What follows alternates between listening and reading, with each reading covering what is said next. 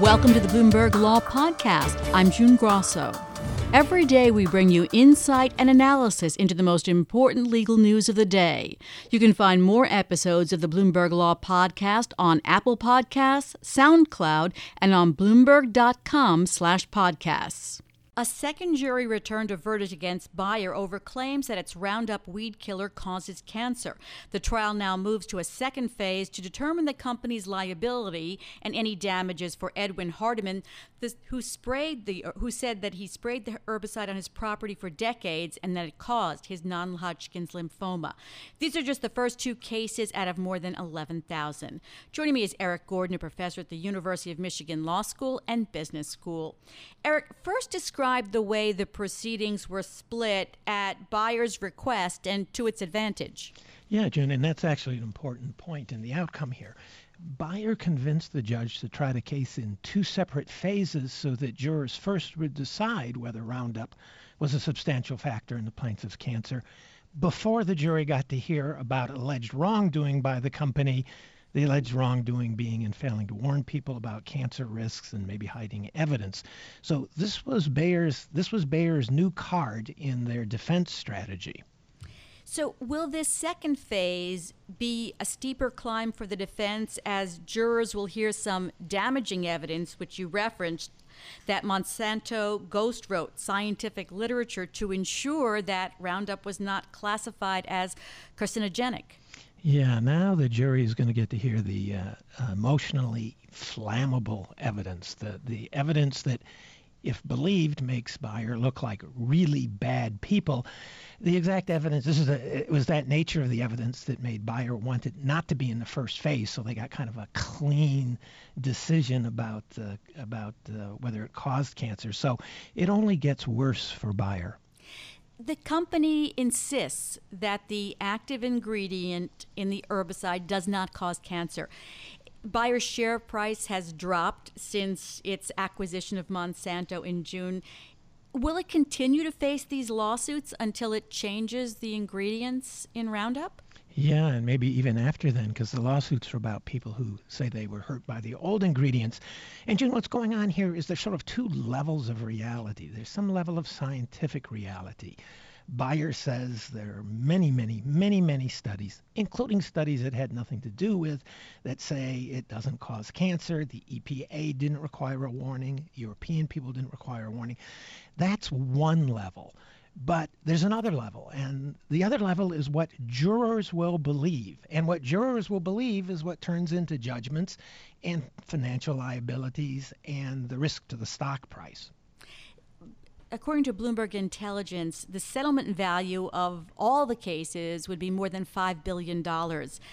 Will this verdict edge the company to a settlement, or is it too soon? Yeah, I think it's too soon. You don't want to settle you, you don't want to settle on something that looks like weakness and a loss. So I I th- I don't think they're ready to settle. I think they're ready to continue their battle. It's it's one jury. Uh, it's we don't know what another jury would be. It's not good news for Bayer, but it is just one jury. The last jury returned a verdict of $289 million, which was reduced by a judge to 78.6 million. So they were very unhappy with the way Monsanto conducted itself over the years. Yeah, that was a socket tuum verdict. Uh, it's a technical legal term. um, uh, you know, the, the, if you get the jury mad at the defendant, and the defendant is a big corporation, then you can really get these big verdicts that the judges cut down, and even the $78 million one might be cut down further on appeal. Now, this judge, and apparently he was uh, almost bent over backwards for Bayer during the first part of the trial and made sure that a lot of evidence didn't get in at this point. But now, at the second part of the trial, he's being a little more expansive. And he said, he wrote that there is strong evidence from which a jury could conclude that quote, Monsanto does not particularly care whether its product is in fact giving people cancer, focusing instead on manipulating public opinion and undermining anyone who raises genuine and legitimate concerns about the issue.